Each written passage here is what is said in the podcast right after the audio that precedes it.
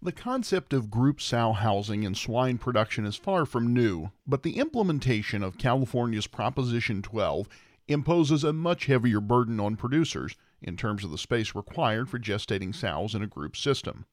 That burden generally means smaller inventories and higher costs, not a winning recipe for profitable pork production. Welcome to Feedstuffs in Focus, our podcast taking a deeper look at big issues in the livestock, poultry, grain, and feed industries. I'm your host, Andy Vance. Thanks for joining us. In this episode, we talk with Dr. Hyatt Frobose of JYGA Technologies about what exactly Prop 12 means for the swine industry, and more importantly, how producers who want to access the lucrative California market can most effectively build or retrofit their facilities to be Prop 12 compliant without sacrificing farrowing rates in the process. This episode of Feedstuffs in Focus is sponsored by Topigs Norsvin, the second largest swine genetics company in the world. Topigs Norsvin's unique breeding program is designed to accelerate genetic progress at the customer level by creating innovative products and solutions that benefit the entire pork production chain. To get more information, visit topigsnorsvin.us.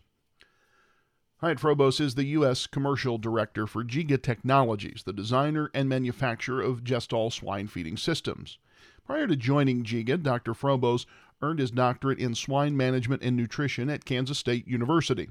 His research there evaluated stimulating estrus in sows during late lactation as a means to improve sow welfare, as well as the use of novel feeding technology to optimize sow performance. Dr. Frobose, uh, we've done quite a bit of talking as an industry about you know, Proposition 12 and you know, that it's not something I think a lot of us are super excited about. And we could probably spend an hour talking about all the reasons why. Uh, but, but I want to shift the tone a little bit to if, if we assume that something is going to happen, the industry is changing what does Prop 12 mean for a producer when you look at the economics, how we set up our facilities, uh, and some of the ramifications of making this transition to being Prop 12 compliant?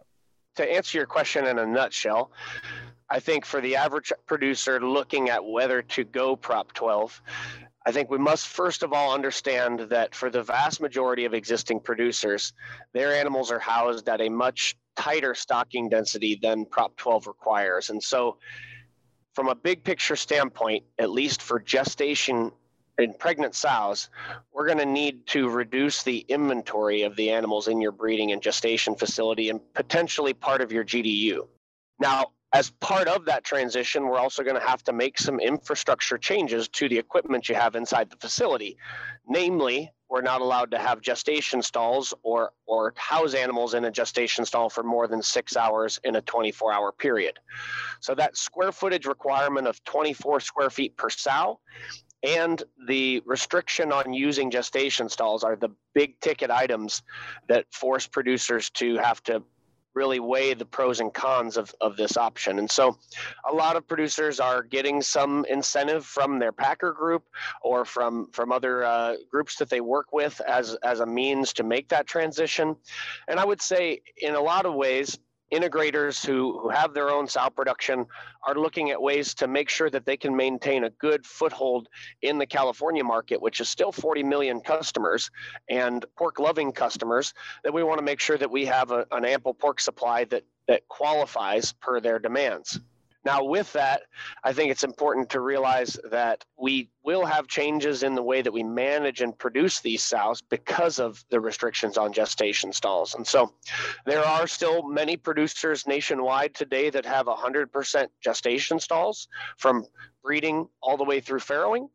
But we also have a, a good percentage of sows who are already housed in some form of group housing but I think that's maybe where sometimes people that are on the outside looking in get a little confused. When we talk about group housed in a traditional sense that is different than, than the Proposition 12 standards, the vast majority of producers in the US today will still use a gestation stall for the wean sow to get bred and to stay in until she's confirmed pregnant at somewhere between 35 and 42 days of pregnancy after that point, many sows do get moved into pen housing. And so those farms that have some level of group housing would, would obviously be easier transitions. However, most of those sows, depending on the housing strategy, are going to be housed somewhere between 18 and 20 square foot per sow. And we already talked about the fact that Prop 12 is requiring 24 square foot per sow. Compare that to a 24 inch by 7 foot or 7 foot 6 gestation stall. It's really going to be in that 14 to 15 square foot per sow. We have some major decreases in inventory in most of these buildings, which is particularly troubling when we have farrowing spaces that are the most expensive inside your operation that we don't want to underutilize because that's where your biggest cost and biggest output is going to come from. So many producers who are looking at Prop 12 are determining A, what is the age of the equipment I have inside my facility today? For producers who have 20 year old metal that they're welding every day, probably those are logical places where it might make sense to go prop 12 because we need to do something anyways and we certainly want to make sure that we we retrofit an expensive facility to something that's going to maintain relevance in the industry going forward but because of that 24 square foot requirement we're usually losing somewhere in the ballpark of 20 to 30 percent of your inventory spaces. And so that forces producers to either uh, weigh the benefits of adding on to the breeding and gestation facility or possibly cannibalize other parts of the barn, maybe the gilt development site or a part of the extra farrowing space in order to right size production and make sure that our pig flow throughout the facility is making sense. Of course, this all happens in the midst of a very expensive construction year where materials costs are high, freight costs are high, all partially responsible from the COVID epidemic and some international trade disruptions. That makes the, the specter of making these type of expansions or retrofits particularly uh, challenging from a cost standpoint, Andy. Yeah, I'm glad you mentioned that because in a lot of ways, you, you know, it feels like a, a, perfect storm in a very bad way for a producer who who maybe is inclined to, for the reasons you outlined, staying relevant in the industry and making sure that you're kind of moving in the direction it feels like maybe things are going in the retail space and so on. But having this happen right now, oh golly gee! So when you're when you're out there talking to customers in the space what, what what kind of feedback are you getting in conversations is this one of those things where the average producer is saying okay i might be open to this but not right now or hey we need to take this thing in manageable bites like what's the what's the sense you're getting out in the countryside as producers opinions shift to kind of the changing conditions in the market and economy well, that's that's a great question, Andy, and and I would really say that I I see a a, a smattering of different approaches. Um, there's some that are, you know, absolutely not. We're not going to do this, and, and and if we do, we're we're just setting ourselves up for a slippery slope for more of this. And and I think there's some points there because we see some other states passing regulations that are forming a patchwork of different rules that I think would be very hard to regulate and obviously hard for producers to navigate and, and choose the, the right path from a housing standpoint. But there's also a lot of producers who uh, especially see that we can't ignore the California market and we have to assume that even if some of the standards in Prop 12 don't make sense and aren't backed by science, a lot of people recognize that consumers in general like the feeling of sows being housed in open gestation. And we now have some technologies that help us get that done more effectively. And so there are a lot of producers who are kind of dealing with the challenge by saying, we, we now have some ways to get this done. If it makes sense for us to, to make that move right now due to aging facilities or just the, the structure of their operation, now's the time to to get after it, right? But I, I would say that amongst the many organizations that I've had the opportunity to have these conversations with, very few of them are going all in you know prop 12 now there is a couple of integrators that are very uh, committed to making sure that they maintain their market presence in california and i would say they're kind of driving the bus on this. But as far as independents and smaller groups i think the vast majority of those sow farm producers are trying to get their feet wet and get a better handle on how to raise sows continuously in group housing and try to maintain production while also making sure that they don't try to do too many farms at one time a because of cost but b because they don't want to do it wrong at first and then have a very expensive change they need to make later. So maybe better to to learn how to do it uh, right on the first one and then make the correct adapt adaptations later.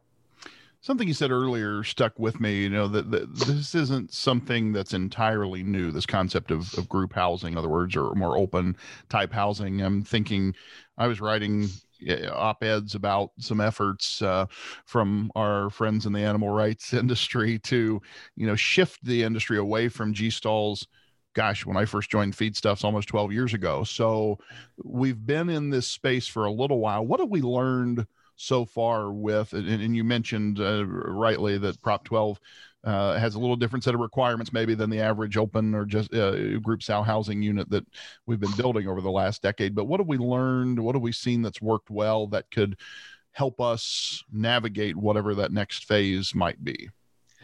Yeah, uh, great question. So, you know, I I'll kind of segue that by saying that many of these producers, I think, are recognizing that whatever 2030 or 2050 looks like, it's probably going to have more pens and less stalls.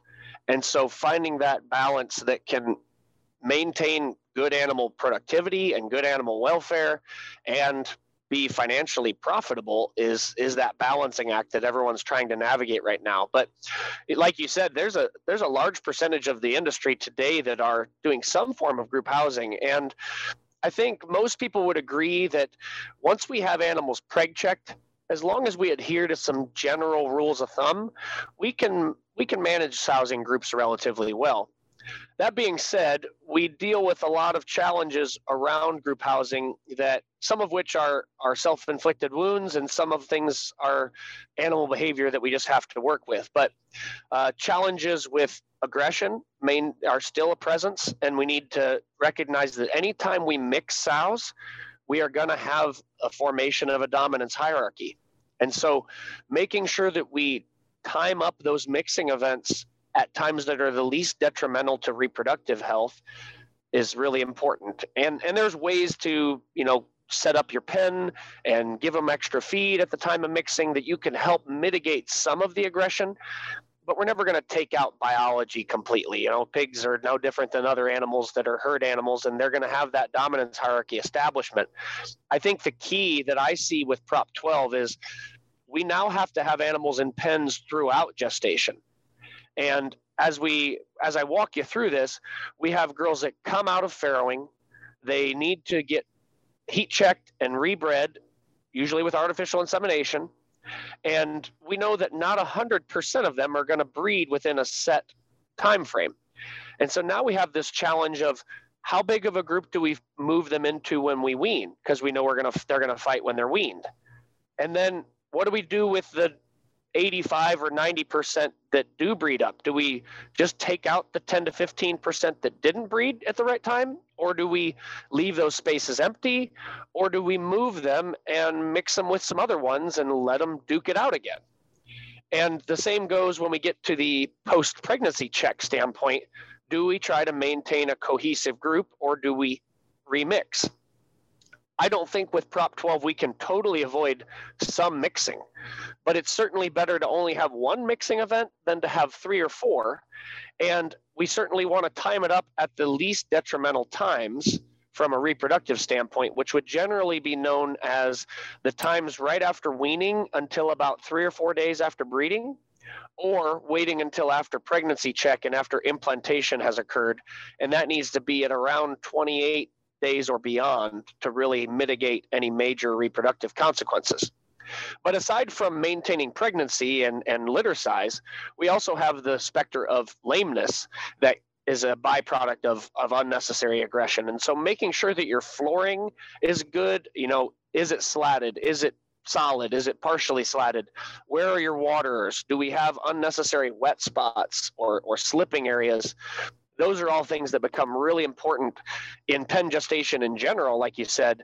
But now that we have 100% pen gestation and likely some additional mixing, we've amplified those challenges. And so it really comes back, in my opinion, to having good stockmanship in your farms. And this is something that some people have done a great job at maintaining great stockmen in their in their herds. But there are also some groups that need an injection of stockmanship because we need to recognize when we need to treat a lame sow, when we need to get her out into another housing situation. How do we manage these mixing events at the right time that we aren't compromising pregnancy? And don't forget the fact that we're using 24 square feet of space per sow. So if we have to take a girl out of a pen and put her somewhere else, if we don't put another girl in there, which we shouldn't from an aggression standpoint, we now have a sow that has taken up 48 square feet of space within a facility. And that is a particularly tough thing to deal with if it happens on a large amount of sows because now we've taken that 20 to 30% of inventory that we've decreased and we've maybe made that problem worse because we have a lot of sow removals and maybe inefficient space utilization. So space utilization in a lot of these conversations becomes a very important part of the equation.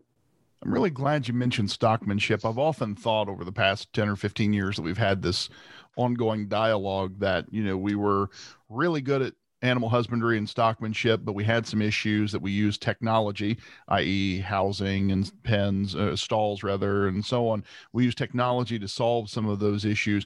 Then the technologies created these challenges, at least in terms of consumer perception and now we need to use stockmanship to to solve those. Uh, but but we're also now looking at okay how can technology help us solve even some of those issues? It's kind of an interesting cycle or or wheel or everything old is new again kind of concept. I, I do want to as we wrap up our time together tap into some of your experience and expertise on the nutritional front. So as we look at how we manage these girls in in this new this brave new world if you will what are some of the nutritional concerns you have when we're feeding in in this uh, group housing type situation, particularly if we look at it through the lens of Prop 12.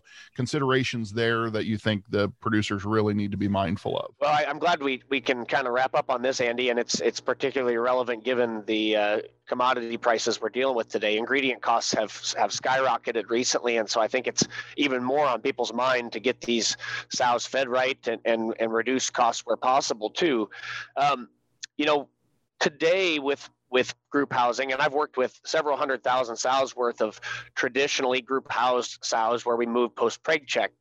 The general rule of thumb that most production systems and genetics companies and nutrition companies would tell producers is use the time you have them in a stall, again, weaning through preg check to try to get as many of those sows back in the right body condition when you have them in a controlled environment and you have a feed box right in front of them that you can adjust her on an individual basis and make sure that she's the only one getting that feed when they get to pen gestation depending on the housing strategy you use some electronic systems like i use allow you to individually control the sow's body condition because some will fall out of body condition late in gestation.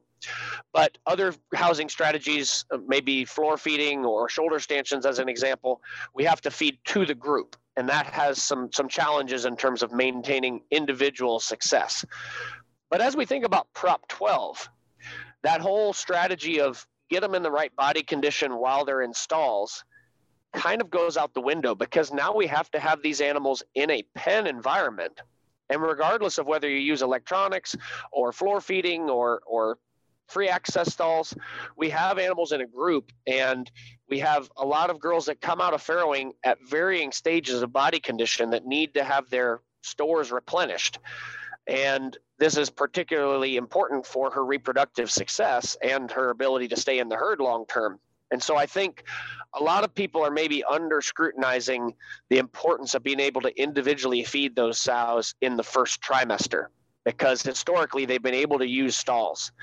Now, I think there's a lot of other opportunities as we look to nutrition of what we can do differently, like parity segregated uh, diets. You know, we we overfeed a lot of older sows because of the simplicity of just bringing one diet to the farm. But in general, I think the biggest challenge right now with implementing Prop 12 from a nutritional standpoint is how do we manage body condition individually on those sows during that critical time of early gestation? And I think that's something that a lot of people are wrestling with the pros and cons of the different options available. You know we've talked about some of the costs some of the challenges uh, but uh, but i want to i want to think about big picture how can we make this bridge uh, one that leads to a happy ending for for producers in this situation? As you look at all the different aspects and implications of prop 12 and where we're going things we've learned things you're working with your customers to achieve and accomplish are there any silver linings we can draw on or how how can we make this transition one that ends up being in some way uh, positive for the producer Yes, thanks, Andy. Well, I, I do have some early reports from uh, initial customers that have either adopted pre implantation group housing uh, previously or are now Prop 12 compliant and, and adapted to some of the standards there, including what we've already talked about in terms of group housing throughout gestation. And while I'm I am concerned that there's going to be some haves and some have-nots in terms of Prop 12 implementation based on how successful they are at establishing SOPs. The early reports from several farms that I work with as customers are showing that we aren't seeing the the major drop off in farrowing rate that some people were concerned with. I have farms that are achieving over 90% farrowing rate with Prop 12 compliance and achieving conception rates that are 95% or higher.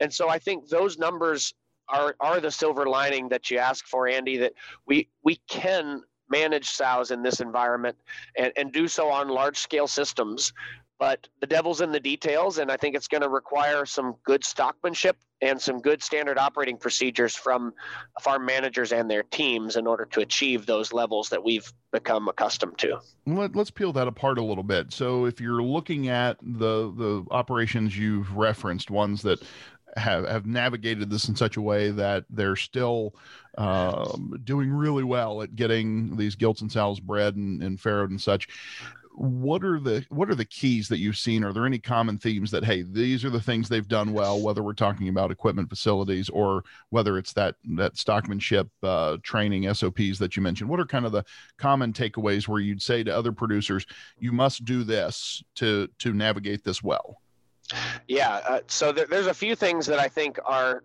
they've they've long been part of my talking points for group housing, but I think the the importance of them is now amplified because of the sensitivity of the sow around the days of of maternal recognition of pregnancy through implantation.